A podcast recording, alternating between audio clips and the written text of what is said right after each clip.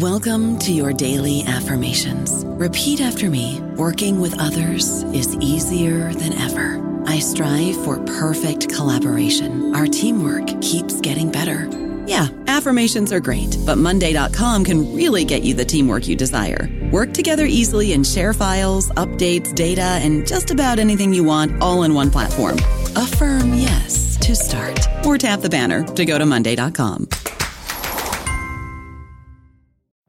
Every day, we rise, challenging ourselves to work for what we believe in. At U.S. Border Patrol, protecting our borders is more than a job, it's a calling. Agents answer the call, working together to keep our country and communities safe. If you're ready for a new mission, join U.S. Border Patrol and go beyond. Learn more at cbp.gov/careers. Hello, everybody. This is Marshall Poe. I'm the editor of the New Books Network, and I'd like to tell you that we have a new and improved website. It has two new features that we think you'll love. One of them is a vastly improved search engine so that when you type in keywords, you'll get a bunch of episodes really quick. The other is the ability to create a listener account. And in that listener account, you can save episodes for later listening. So you can create a kind of listening list. We think these features are neat and we think you'll enjoy them. Please visit the site today. Welcome to the New Books Network. Welcome to the New Books Network. I'm your host, John Emrich. With me today are Katherine Newman and Elisabeth Jacobs, co authors of Moving the Needle What Tight Labor Markets Do for the Poor. Welcome, Katherine and Elisabeth.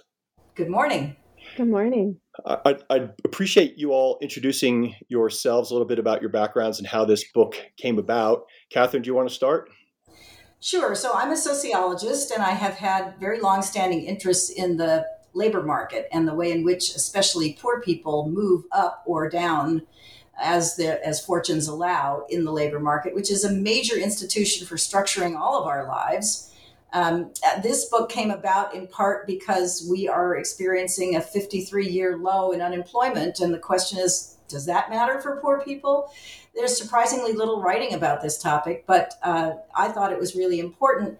And Elisabeth and I have worked together off and on for quite a long time. We first met in the program that I helped to found at Harvard University on inequality and social policy. Um, and more than a decade ago, we wrote a book together. Um, which was called Who Cares? And it was on the topic of government intervention on behalf of the poor and whether or not the public supports those kinds of, of efforts. Uh, but 10 years later, I circled back to her and said, Hey, I've got a new topic here, and you're the perfect person to work on uh, with me. And so that's how this team formed. Elisabeth?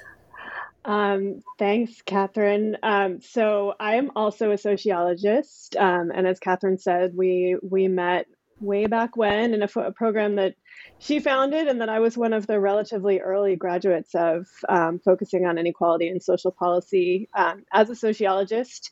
Um, I went on from grad school to be one of those academics who flies out of the nest and into DC to do um, the conf- DC. Let's make sure that policy has something to do with evidence. Um, and my career has been in that space in economic policy and many of the um, related social policies that Katherine mentioned that we talk about in in the book, um, but I've long focused on economic inequality um, and its impacts on well-being for individuals and families, as well as economic mobility over the course of of a lifetime. So when Katherine came to me with this idea, it was super exciting. The other thing relevant, in my background that's a little bit different. Um, than many sociologists is that I have spent most of my career around the economists in DC, um, and I'm very well versed, much well versed than I ever thought I would be in the connection between the macroeconomy and people's lives, um, which I think is a longstanding question and in some ways motivates the inequality um, social policy program that Katherine founded and what drew me to this work. Um, but there are some longstanding themes in terms of both my professional life um, and Katherine's professional life that have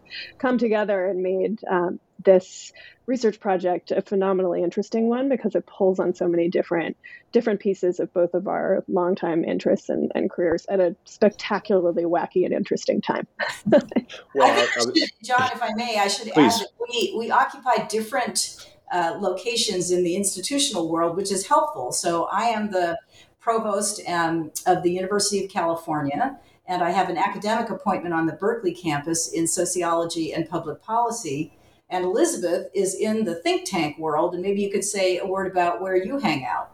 Sure. I mean, it's interesting actually hearing you introduce yourself with both a kind of academic institutional role and shaping how how institutions work, as well as your research hat as as a sociologist um, and um, with an appointment in the sociology department.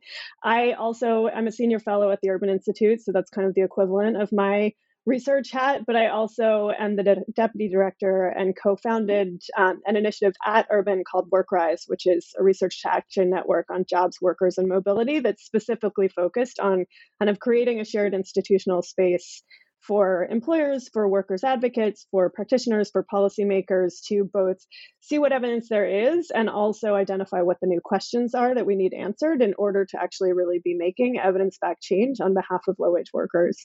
Um, so I also have a kind of institutional entrepreneurial hat, trying to make institutions actually do good things, um, as well as my wonky research hat that lets me actually continue to ask and answer questions and do things like write books on my nights and weekends with Katherine. well, that's a perfect combination. I, I, do a lot of economics interviews, and uh, I was an economics student, you know, 35 years ago. And it always gets described as the study of the allocation of resources or scarcity. And to me, it's it's one of the social sciences, right? It's not. Uh, we, have seen the the math take over the field of economics and trying to reduce um, behavior to a, a, rational formula when in reality um, it's as i said economics is one of the social sciences. It's the study of people's reaction to stimuli. So i'm fascinated to have you both here and um, we will put you on the hot seat uh, in a minute on economics um, uh, unavoidable in this case. So and you already stole one of my uh, lines, Katherine, which is congrats on coming out with this book during the tightest labor market in almost 60 years. That timing couldn't have been much better. Um, let's get some definitions out of the way. A tight labor market. There's a difference between 5% and 4% or, and 3.5%, uh, where I believe we are about now. Um, and there's a difference between tight and especially tight, as you uh, say in the book. Do you want to talk a little bit about the, the numbers before we go forward? Sure. I'm going to turn to Elisabeth for most of the numbers because she's our numbers person. But I will say that just to get it straight, we began this project in the fall of 2019, which was when uh, nobody had ever heard of COVID. Uh, you know, by December of that year, it was something bubbling along in Wuhan, but that's about it. Um, so our interest in this was not originally stimulated by the pandemic because no one had ever heard of it, but it was stimulated by recognizing that at that point, a 50-year low in unemployment, I mean, practically the lowest ever on record since records have been kept was an extraordinary opportunity to ask what does happen to the power that workers have to navigate a better deal for themselves, uh, to the ways in which uh, people on the margins can come into the labor market who've been blocked from it. Those are all theoretical possibilities, but it's very rarely been studied. I mean, we found a couple of papers from our former colleague Dick Freeman in the 1980s, but you know, really, there was almost nothing and given how important employment is to virtually everything every social scientist of any stripe has ever said about the poor and about poverty as a condition, it's striking that there's been virtually no research on tight labor markets. And you might think that that's because they never happen, but they do happen. And part of the purpose of this book was to identify when do they happen, how tight do they have to be before we start to see those structural changes, who benefits and for how long. And now I'm going to let Elisabeth actually answer your question about the numbers. um, thanks, Katherine. So, John, you mentioned, um, you know, we're at 3.5 ish on average nationally right now. Obviously, the numbers are, are different and quite higher for some folks who have been historically disadvantaged for quite some time. Um, that said, 3.5 is it's astounding. It's i mean it's i think it's a number that we as a society that if you'd asked me as a, a committee staffer on the hill which is where I, I went after I finished grad school um, uh, to work for for a Senate committee. If you'd asked me if 3.5 unemployment was even possible, I'm not sure. I mean, I said it's possible, but I'm not sure I would have said that it was like a realistic goal or something to have in mind. But we see that that's fully possible now, um, and it's it's pretty incredible and has had had pretty um, amazing and in some ways unsurprising. But as Katherine said, um, we've actually been able to quantify them in ways that I don't think uh, have been done before. So 3.5 is incredible. But in our numbers, in looking at um, you know 50 plus years of, of labor market data and trying to understand you know how low does unemployment need to go in order to start seeing traction for low wage workers in terms of getting a foot into employment, getting seeing their wages rise, it's somewhere around 4.5 percent um, which you know isn't isn't to say that I don't think 3.5 is great, um, but we see real real differences start to happen in the data around 4.5 percent, between four and 4.5 percent, and it needs to stick. Um, that's the other thing is like one or two months of of low unemployment is you know i'm not going to complain about that but that's not a, enough um, to really see differences happen for people's lives and there's an intuition to that. I mean it shouldn't be too surprising if you're a human in the world if things look good for a month and then go south um, you know like that that that's not going to give you longer term traction. So we need to see those rates for at least at least a year and we've seen that we see that now. Um, this is the longest period of sustained low unemployment. Even after you take out the covid blip um, i actually need to look at how long how long it's been since the COVID blip because in, like this period that we're in now is increasingly like a real era of its own. It's been long enough um, because the COVID recession was so deep and so sharp, but we bounced back so relatively quickly.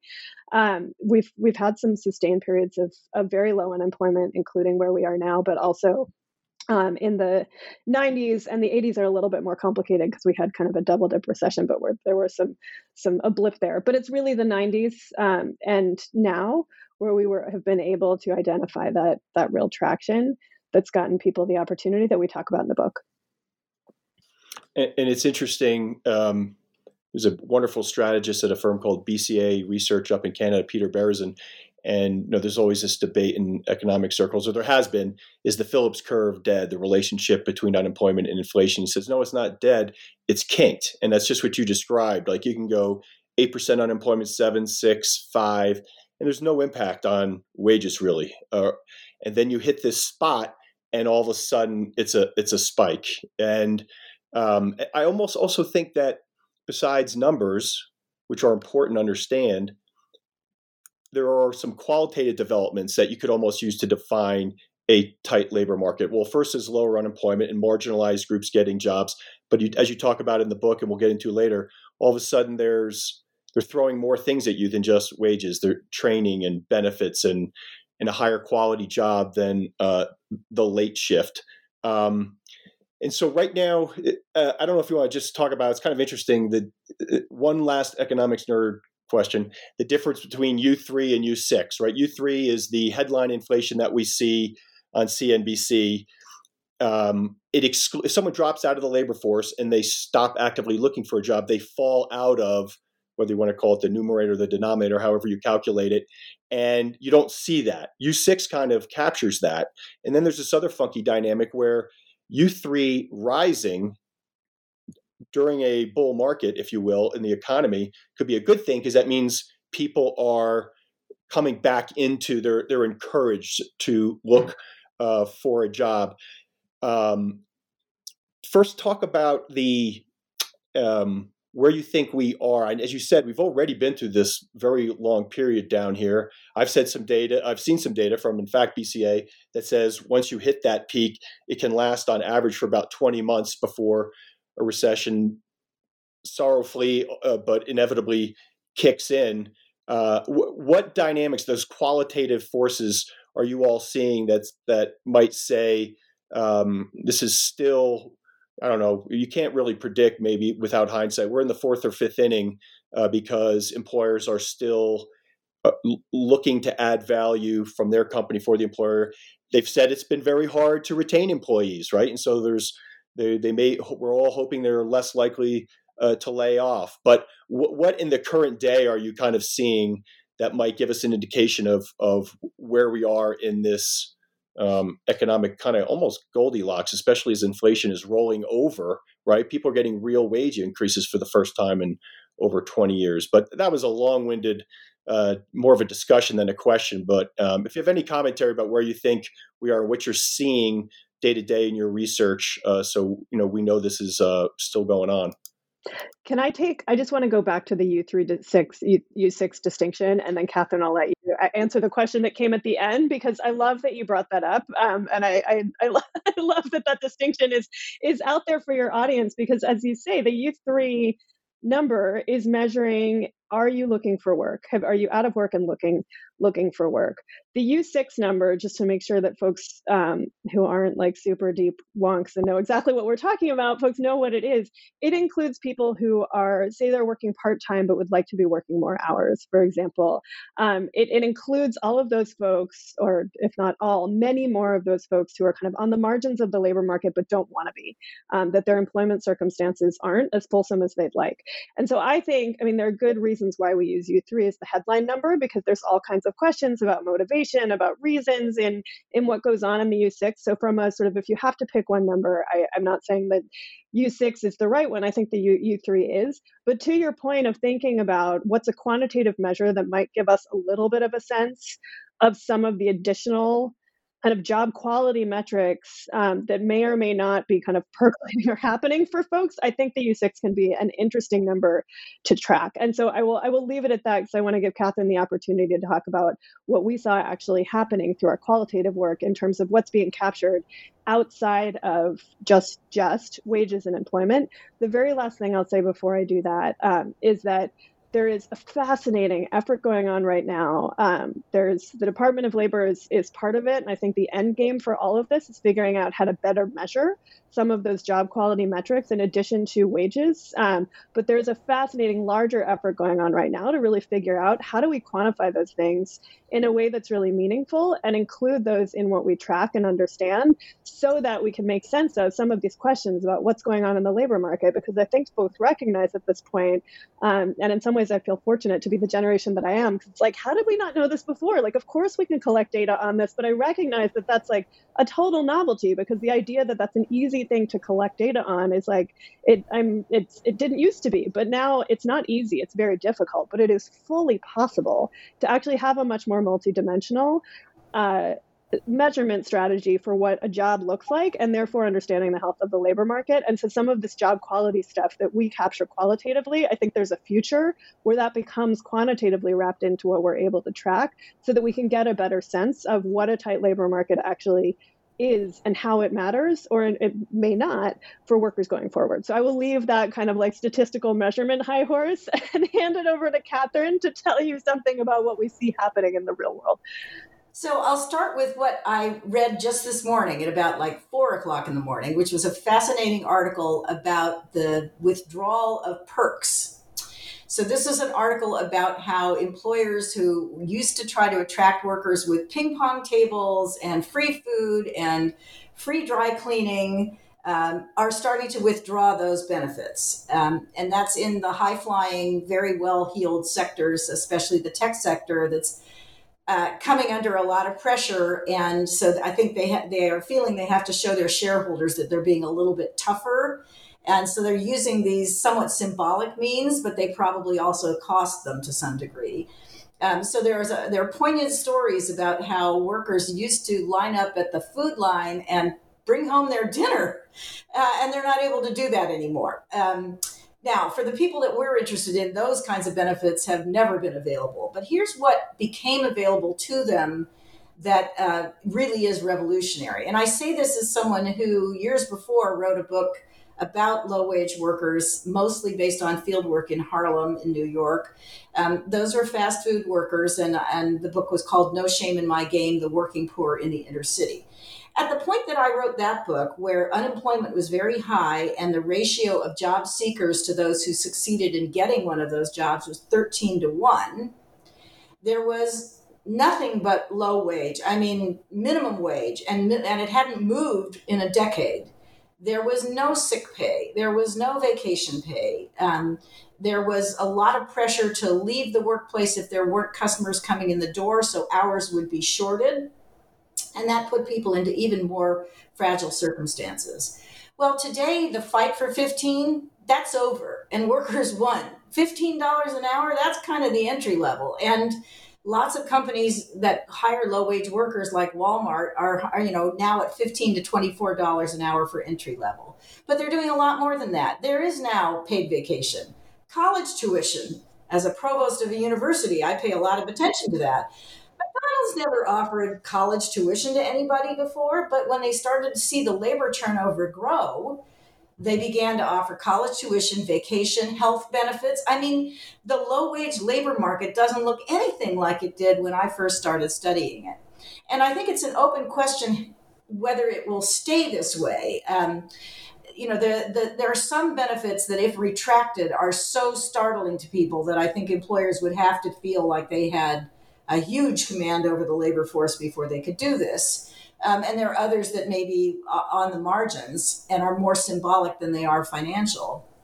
But fundamentally, the benefit structure has changed in dramatic ways for the better and I think both Elisabeth and I would predict that that will help make those jobs into stepping stones to better careers. It will provide more stability. It provides more incentive. When employers are spending that kind of money, they have more incentive to train people to make them more productive because they need to recapture some of those costs.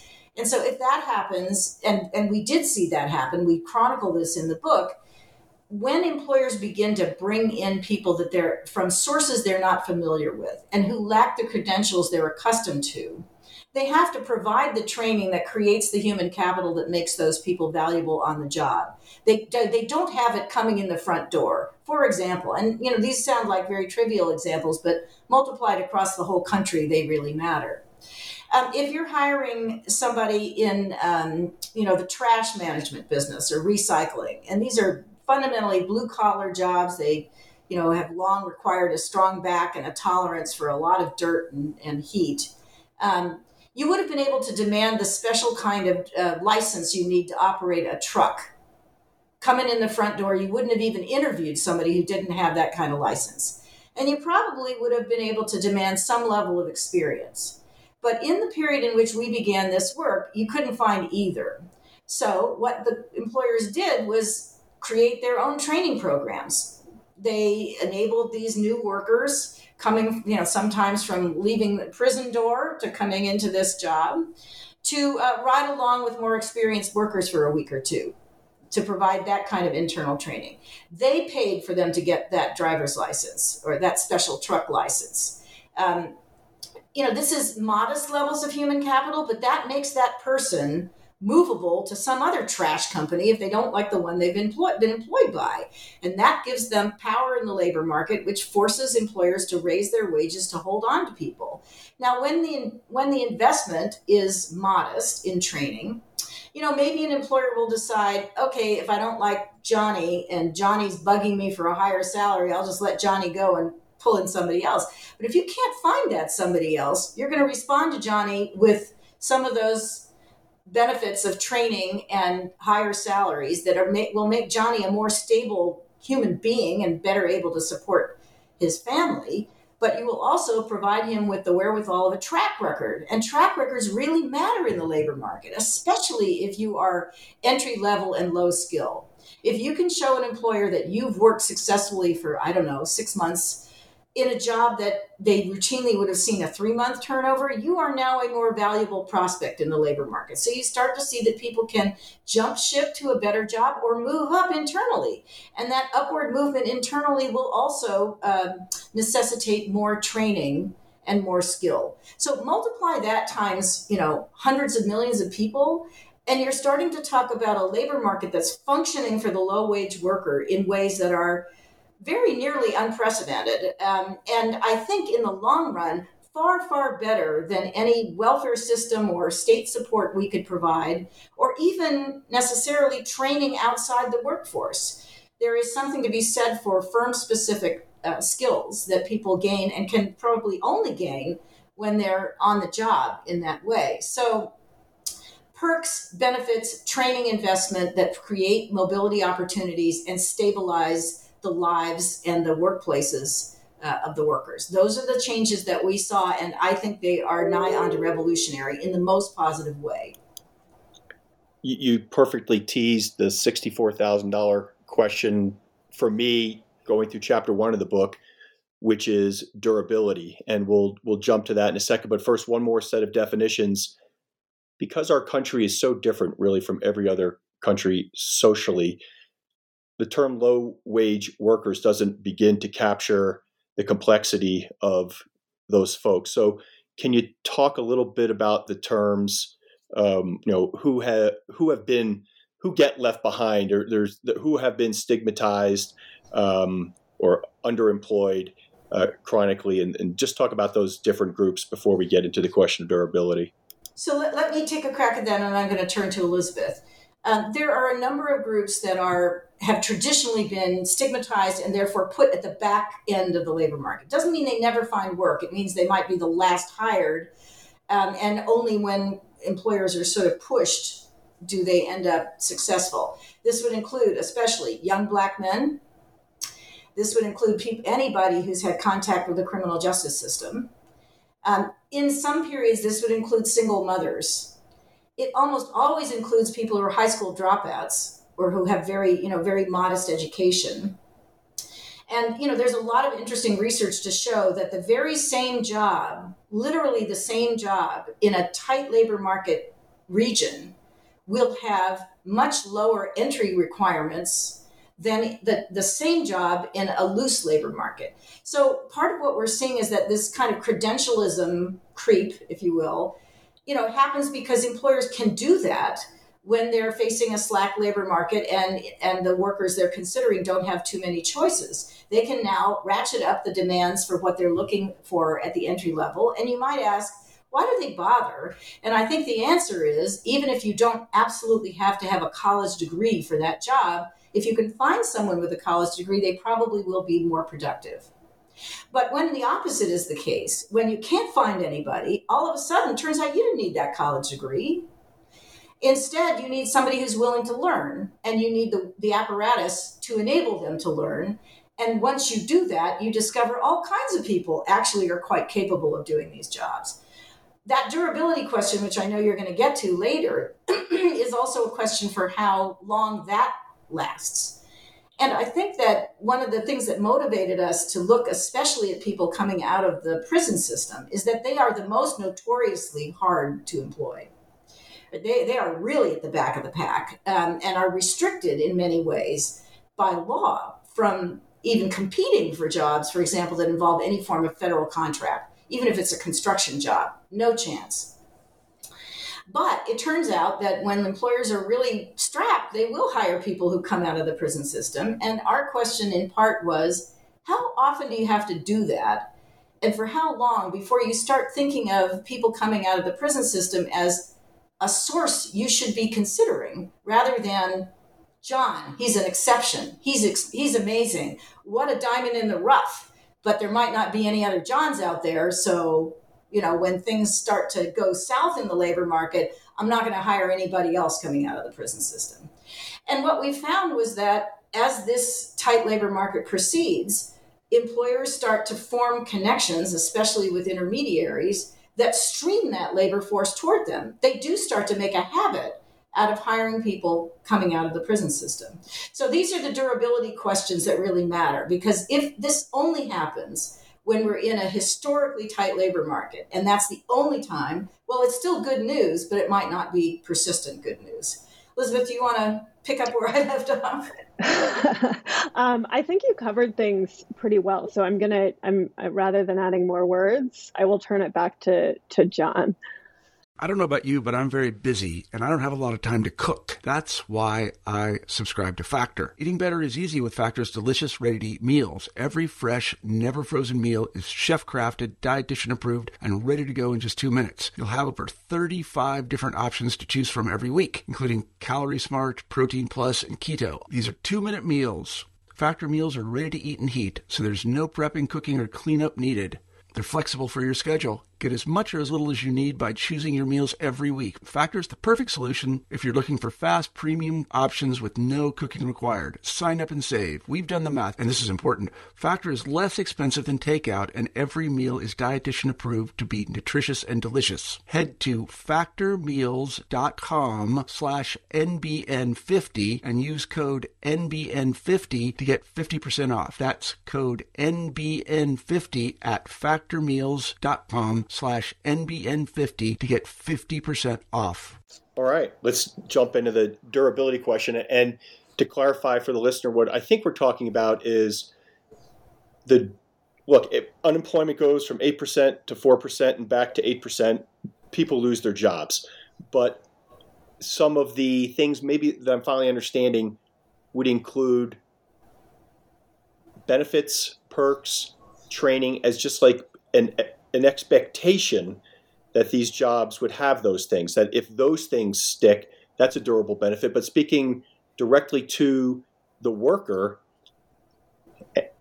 having just experience on your resume that you didn't have before. And the prison system examples uh, the most painful one because that first job is clearly the most difficult uh, to get and sometimes impossible. I didn't know that about federal contracts, by the way. That was that was interesting. So, um, but you explain in your words when you say, you know, there because again we have, we have business cycles.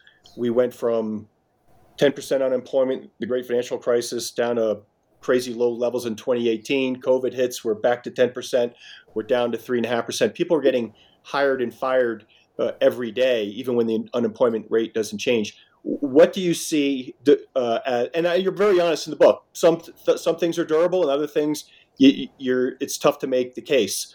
Um, so, what stays? Do you think? And I know this is a this is a historic market that we're in, and I'm suddenly becoming optimistic thinking about it as you explain it. Like, ah, this might this might like this stuff might actually stick around. And be, for instance, the fifteen dollar wage, you know, or things like that. And you are Katherine in a different part of the world with the ping pong and the you know um, the the yoga classes. Um, for people who missed it, Katherine's in, in Northern California. Uh, but for the rest of the world, what what stays historically? What do we lose historically? To just describe that uh, the durability of the benefits, kind of on a macro basis, and maybe that's Elisabeth's call. And then on the individual basis, like I got a job, I got training. Yes, I got laid off in the 2024 recession, but it's going to be much easier for me to get a job next time because of that, the benefits of the tight labor, mar- labor market. I'll let you guys go after it. Can I start on this one, Katherine? Yes, please do. Yeah, good.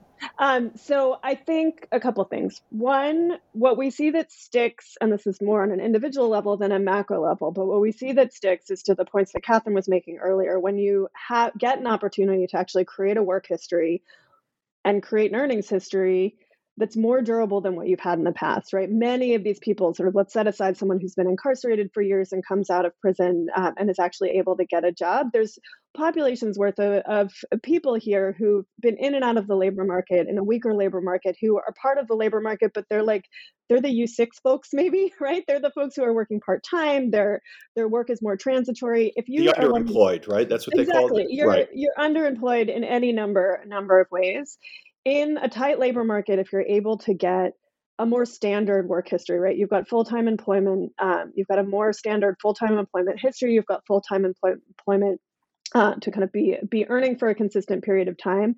Even if you lose your job um, when the economy goes south, what goes up almost always must come down. Um, so even if you you do lose your job, your ability to actually bounce back is that much stronger because you have this work history and because some of the kind of scarring effects that typically hit so hard for folks at the bottom um, they're not gone. This is not to say that that a tight labor market just erases all the problems because it certainly doesn't. Um, but you have a very different you look very different both on on paper to an employer and i would argue to yourself in some ways in terms of work history and possibility than you would have in a kind of weaker tight labor market or in a weak labor market historically when you've just kind of been like apparently floundering um, so that gives you the prospect to bounce back more quickly or potentially not lose your job at all because you've, you've kind of proven yourself that it's it's worth keeping you around even when things go softer. Um, so that's that's kind of point one in terms of what might be durable.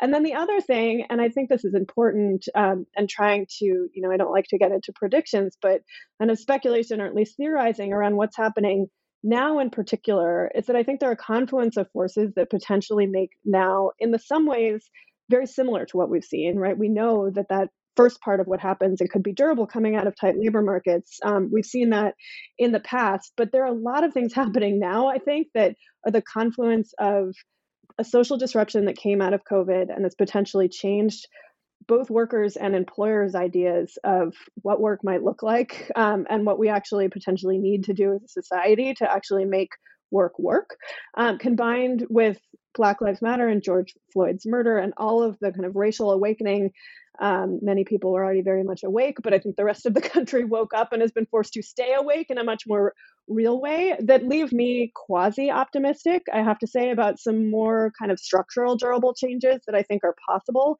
now, even if the labor market goes south. And some of that is policy, um, but some of that is employer action and kind of a setting of, of precedent that suggests that, as Katherine said, it's hard to pull back benefits once they're offered.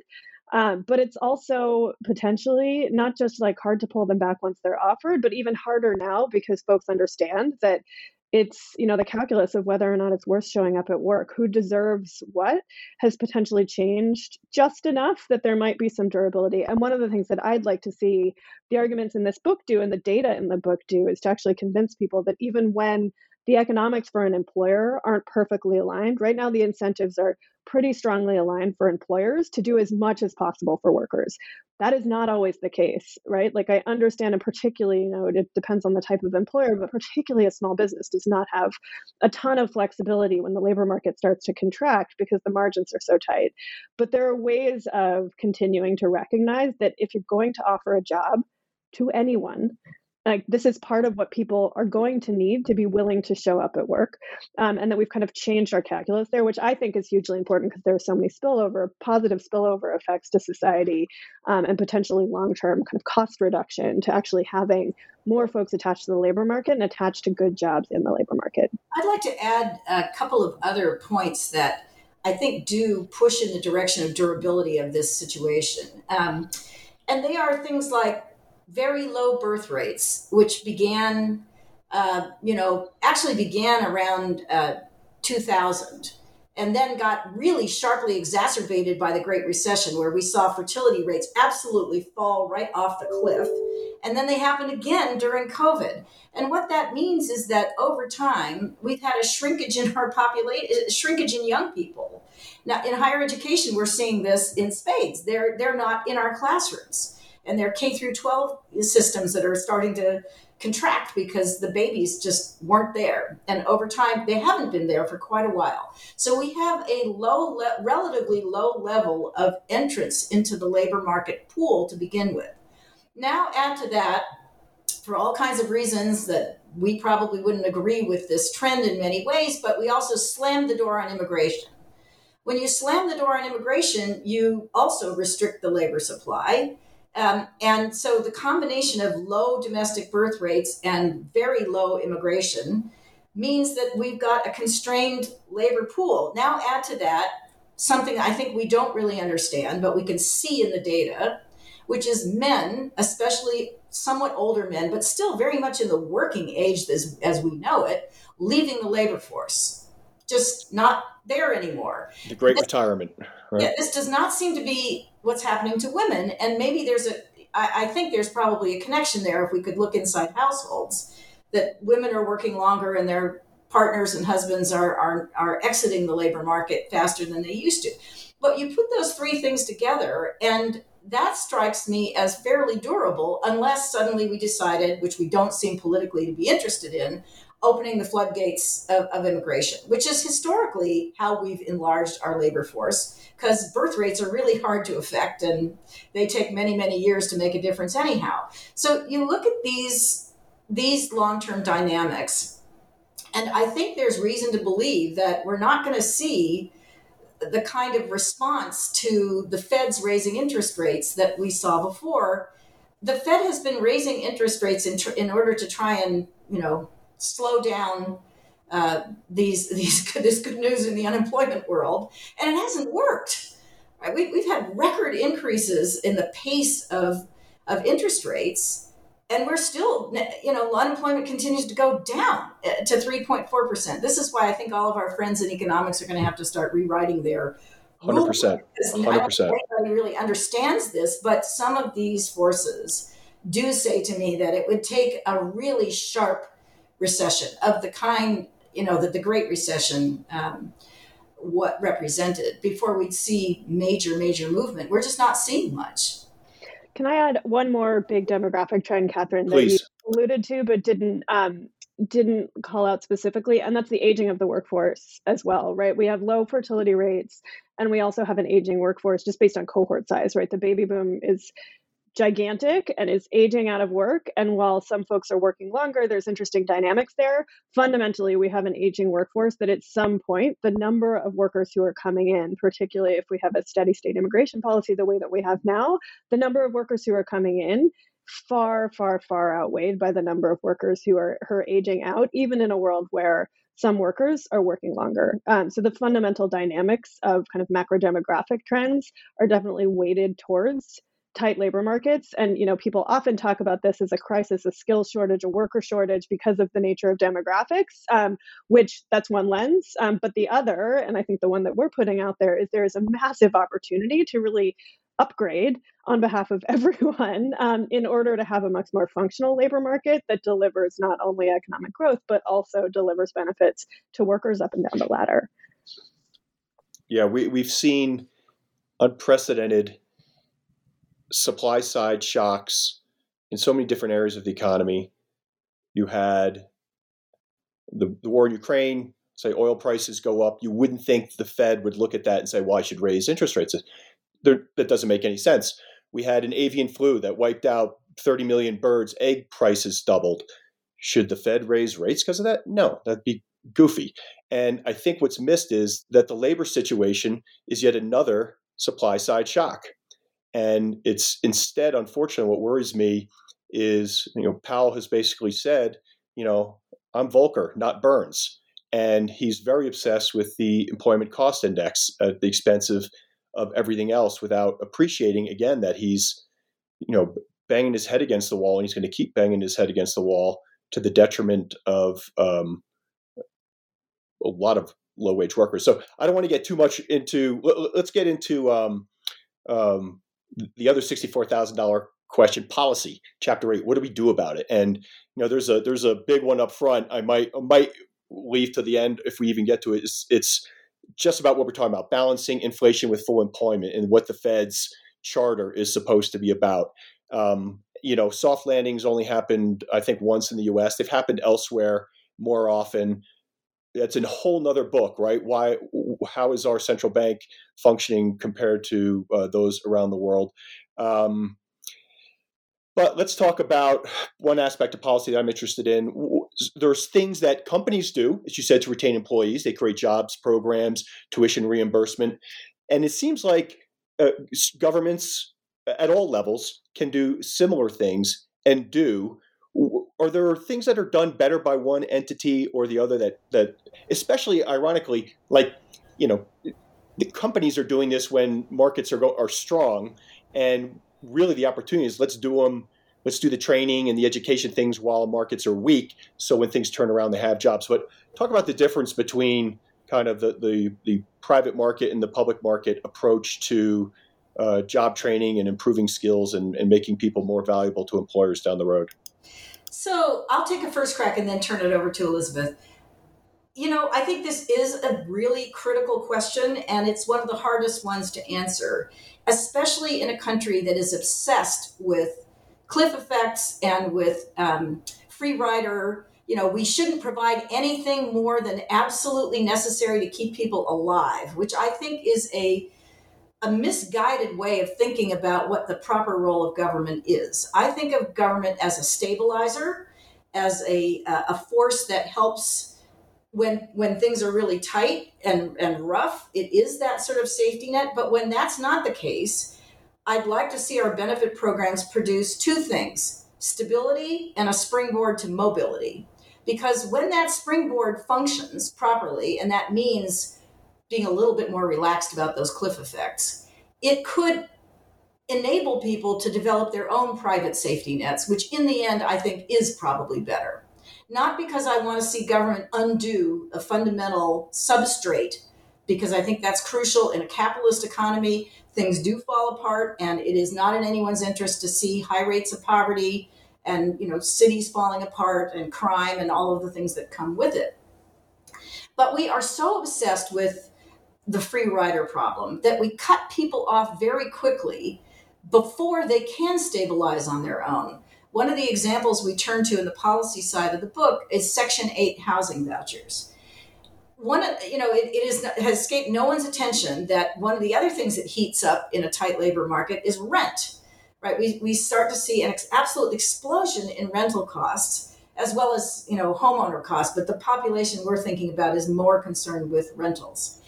So if we say to people that as your earnings grow or as the earnings in your household your children, your partners, as everybody in the household is working, they are able to pool money. If they could do that long enough so that they had their own cushion, they might be able to afford, you know, a, a home of their own and not need a Section 8 voucher anymore. But if we pull that Section 8 voucher too quickly, now we find people who are incredibly frustrated because whatever forward motion they've been able to make on their own is ripped away as they discover they can't afford rent in their neighborhood anymore. This doesn't make any sense. And we chronicle families in the book where the the parents are working, the kids are working, and all of a sudden they are approaching that Section 8 boundary and they say, Oh my God, we're going to lose our housing. Kids, you better move somewhere else. Now you can't pool that income. Now everybody's spending more on rent because there's two households that have to be supported or more. This doesn't make any sense because the likelihood that it will push people down below the level of viability grows. How much better it would be if we just let them hold on to those bloody Section 8 vouchers a little longer until there's a greater margin between their earnings and their expenses. Because families can manage on their own way better than we can manage for them if they have those resources. But it takes, it's a higher threshold than our government programs tend to recognize which is why I think thinking about programs like Section 8 as a springboard to a more middle class standard of living is better than thinking of it as just a just a pure safety net in, in times of crisis. So, you know, government can do things to lend stability that I think are hard for private employers to do. Private employers can do a lot to encourage and, and support mobility, meaning training, wages, um, and benefits, which, uh, you know, unfortunately in this country link things like healthcare to the workplace. Uh, personally, I think that was a huge mistake eons ago. But in that is the system we're in.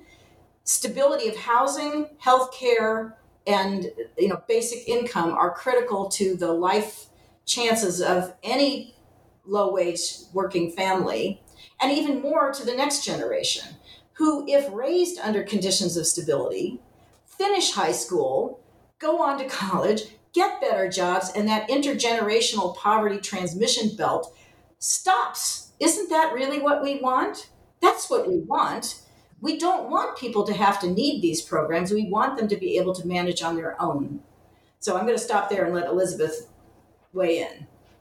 Um, I just want to pick up on the um, the benefits question because I think just to go back to the heart of your initial question, John, asking about kind of the public-private roles, I think benefits is a great example of a system that um, is totally influenced based on the tightness of the labor market in terms of the incentives for employers to offer it. But benefits also many of the key benefits, and I'm talking about health insurance, I'm talking about paid leave, kind of economic st- stabilizer type benefits um, that are meant to insure against risks that are inevitable, right? I mean, it's insuring against a risk you don't know when it's going to happen, but everyone is going to need health insurance at some point. Everyone, I would argue, at some point, if they had access to it, is going to need some kind of paid leave, whether it's because of the birth of a new baby or taking care of a serious health condition or taking care of um, an, an elderly um, or or disabled younger family member. That's universal. Right now, if things are going well in the labor market, whose whose job is sweetened by having access to those kind of benefits at work expands. And we saw that. We're seeing that right now. Um, but that's the kind of thing that everyone would benefit from actually having it consistently available, kind of regardless of what the labor market looks like. It shouldn't sit on the weight of, of a given employer, and it's completely irrational given the mobility that we want to see for workers, um, particularly low wage workers, right? You see the biggest job wage bump when you switch jobs, but that means potentially totally upending your benefit situation. So for a variety of reasons that would take a whole podcast, there are all kinds of reasons why well why our existing benefit system um, that lives with employers broader beyond just health insurance, I think is just like it's a destabilizing force when it's meant to be a stabilizing force. So that's a place, just picking up on Katherine's point, where I think there's a relationship between employers workers and the government. And this is the classic kind of three legged stool. It's how we've run Social Security since it existed, right? You have employers contribute, you have workers contribute, and you have the government then manage whether it's, you know, there are lots of different ways of designing it, but ultimately it is sort of it's a social contract. It is on behalf of people employers and the economy as a whole that you have things like health insurance more universally accessible. You have things like paid leave away from work more universally accessible. And so that's the kind of thing that i think there are lessons in seeing how it expands at a private level and seeing how it benefits folks, that the long term kind of durable version of that means actually just shifting kind of the institutional priors for how we do it and bringing the government in in a more fulsome way. And that's something that we've actually seen happening, right? And paid leave, uh, I mean, I think we could start with healthcare. Our healthcare system is still obviously, um, again, five more podcasts on that one, but there is plenty to talk about in the ways that our healthcare system is not especially functional. Our health insurance markets are not especially functional, and yet they are fundamentally different than they were two decades ago because we do have some version of a public beyond just Medicaid and Medicare. So, for older people and very low income people and their kids, we have a different system that we're trying to and I say we again, that's um, identifies myself with a, a, certain political community, but are trying to actually expand because of what we see it does um, for the folks who've been left out, not just for their health, but also for their ability to work consistently and be more productive members of society if you're measuring productivity by whether or not you're working. It's the same thing for paid leave. We didn't used to have any public paid leave we now have a variety of states that have a kind of social insurance model where everyone, if you're working, you pay a little bit in. This includes self employed folks. So that's, again, a, a, separate conversation. But just in thinking about the level of inclusion and what's possible, there are systems that come at very low cost on a day to day level in terms of the additional kind of contribution that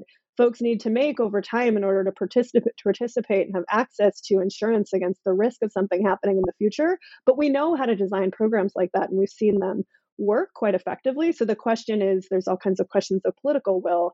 We could be expanding that approach to policy in a variety of spaces that could fundamentally shift job quality, shift standards of life, um, and take some pressure off of what employers are asked to do. Because we're asking a huge amount of employers on behalf of their workers right now, um, and you know whether or not they're living up to that promise is is a long a long conversation as well but right now we're asking employers to do things that i don't think it makes a ton of sense for them to have to do and it disadvantages certain kinds of employers as well small businesses for example it's incredibly difficult to figure out how to give workers benefits and compete with large employers who have entire hr departments for figuring this out. So we have a totally unlevel playing field even when it comes to actually who as an employer gets to compete for good workers and where is innovation and growth going to come from if we're fundamentally kind of tipping the scale away from exactly the types of businesses that have typically driven innovation and growth for the economy. So there was a lot a lot packed into that add-on um, but i will i will leave it at that.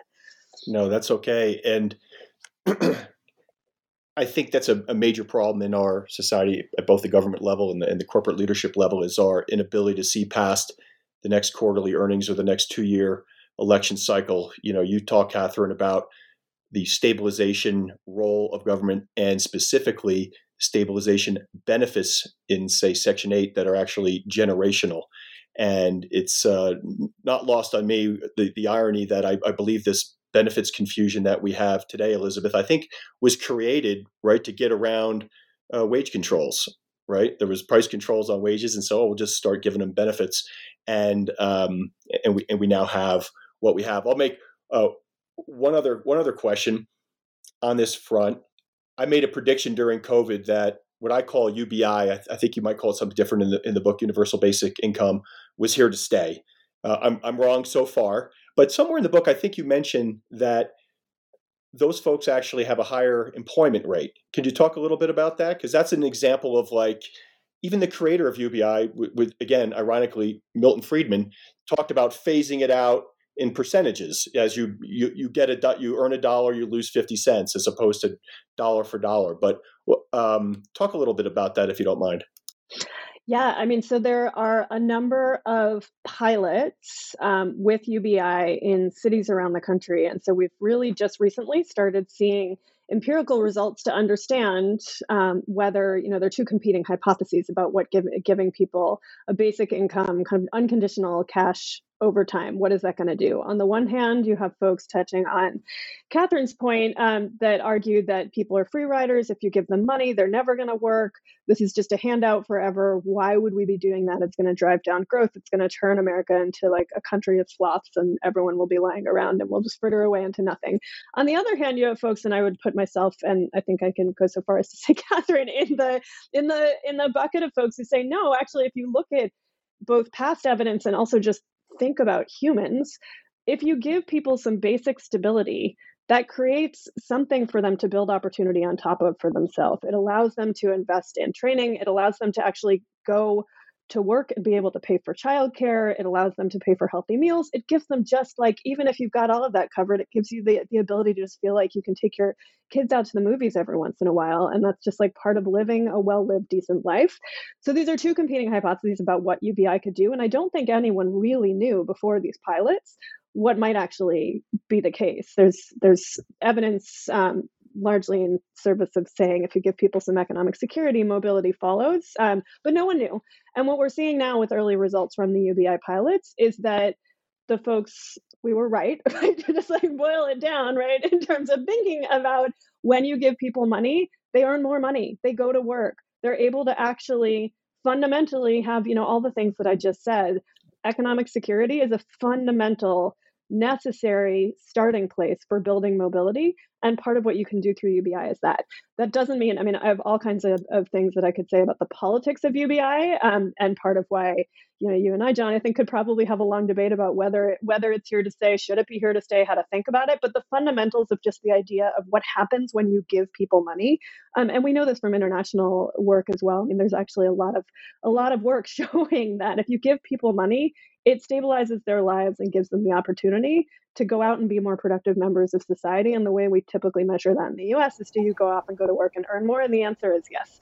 Um, so we could say more about the follow on effects, but I'll let Katherine jump I'd in. I'd like to add to this, and then uh, actually, I'm going to have to go to work pretty soon because it's this me is too. a work day for me. Yeah. Um, so I also want to say two things. First, people in the United States and in many other parts of the world, but especially in the United States, want to work they have always been labor force addicts.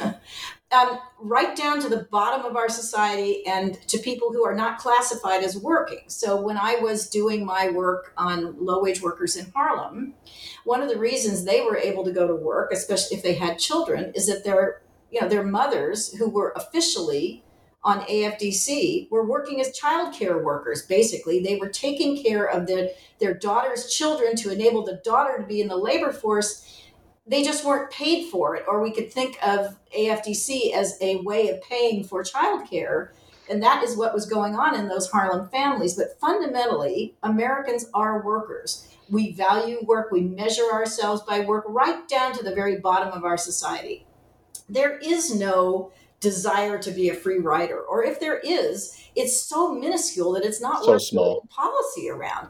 I, I, I once looked at the the proportion of people who have never worked, and it's like below below one and a half percent have never worked. So why would we shape an entire social policy around this tiny, tiny category. Mostly what people need is the stability to go to work. And if they have a chance, they want to accrue assets because we're an asset crazy country, right? So if you give people enough money to pay for childcare, they will go out and get a job that allows them to make that much more money so that they can buy a car or a TV set or a better apartment because we are we fundamentally encourage this and it is as much a part of our ethos as it is our social policy. So I think we have to stop worrying about this phantom of people who don't want to work and recognize they are out there working um, because we we have incentivized it because we believe in it because it's it's a core part of our culture. And stop thinking constantly about this free rider problem which i think has twisted our social policies in ways that are very you know are very debilitating to the whole country. What we need to do is foster and support a culture not only of work but of mobility. And in the end if the government can help with stability the private sector can help with mobility. And the rest of us in the nonprofit world can help with skill acquisition. I mean, I don't want to say that employers can do everything. I do believe that education is, plays a crucial role in equipping people with, uh, you know, the, the skills and motivation they need to be successful in the labor market. But when all of those things work together, we have a more stable country. Elisabeth and I are working on a piece right now, like over this weekend, which is going to look at how what happens to this, the um, safety net programs when labor markets are tight. And we know already from the initial research we've got in hand that we're going to be writing up this weekend that the, the demand for those programs goes down. And that's no great shock, but I'm, I don't think it's what the Fed chair is thinking about. When people are employed at high levels, the money we have to shell out for these safety net programs goes down because they don't need them as much. Isn't that really what we want in the long run? We want people to be able to stand on their own and we want that safety net to be there for them when the economy falls apart. That's the stabilizing function. But when it's growing and there's opportunity, we want them to be able to move up and ensure themselves that's what happens to a much greater degree when labor markets are tight. And that's why, from, from our perspective, this is almost magical, except it's not magical, it's very logical. That when you know when workers have more clout in the labor market and can exercise it in in accessing work they didn't have before or moving up or moving between employers to benefit themselves, they will do exactly that. And that's not really a social policy, that's the dynamic of the labor market itself. What social policy does is ensure those periods in between. And they, they will happen, although they don't appear to be happening right now, but they certainly have in the past. Um, and this is not the only time when we've seen tight labor markets either but I think we can, if we had more time, we could go into the periods in which those tight labor markets had very durable effects I think we're in one of those now, but it'll take time before we have the data to make that in a, a hard claim. But we know in the 1990s that is what happened. Those tight labor markets had durable effects throughout the next business cycle. So there are periods when this has worked like an elixir and other periods where it's been too transitory. But at least at the moment, I think we have the opportunity not only to see the most beneficial effects of tight labor markets, but to think more critically about what it would take to maintain them while we let the Fed worry about inflation, which we know does matter. We are not dismissing this. It's more consequential for low wage workers than anyone else when the price of food goes up. You know, that's catastrophic for people at the low end. But we need to ask is it their rising wages that's causing that to happen? I don't think so. No, and so I'm going to let you problems, energy costs, yeah. outsized profits from companies that are taking advantage of this cycle you know, that's at least as important, if not more, than the lever that, that the Fed appears to be pulling. I'm, I'm going to let you both get to your day jobs, even though Elisabeth teased my second hour, which is this where innovation happens at the lowest levels of government eh, cities and and and um, private public partnerships. But until then, Katherine Newman, Elisabeth Jacobs, thank you so much for your time today. Thank you. Thank you. This was so much fun.